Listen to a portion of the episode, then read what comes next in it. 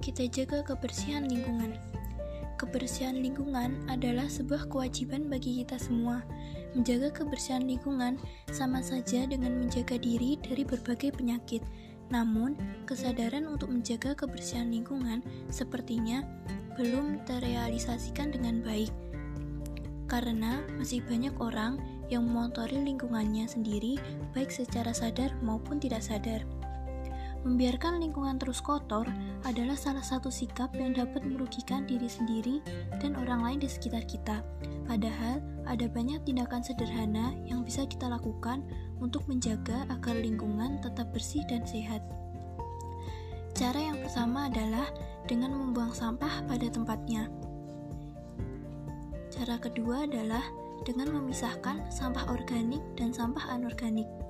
Sampah organik adalah sampah yang mudah terurai, contohnya seperti kayu, ranting, sayuran, buah-buahan, serta daun-daunan.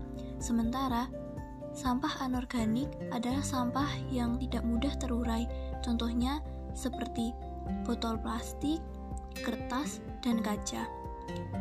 Cara selanjutnya adalah dengan rutin membersihkan selokan.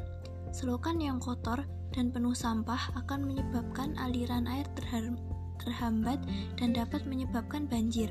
Selokan yang bersih selain membuat nyaman juga dapat menghindarkan kita dari berbagai penyakit, salah satunya dari penyakit demam berdarah. Kegiatan ini dapat kita lakukan secara gotong royong bersama dengan masyarakat sekitar. Lingkungan yang bersih membuat kita nyaman. Selain itu, mencegah terjadinya pencemaran air dan tanah Lingkungan yang bersih mencegah timbulnya berbagai penyakit.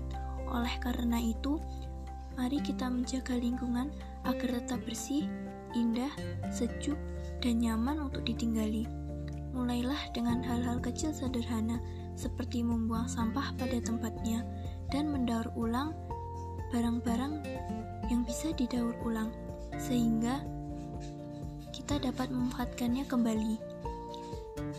Bukan hanya itu saja, kita juga dapat mengadakan kegiatan bersih-bersih bersama dengan tetangga sekitar.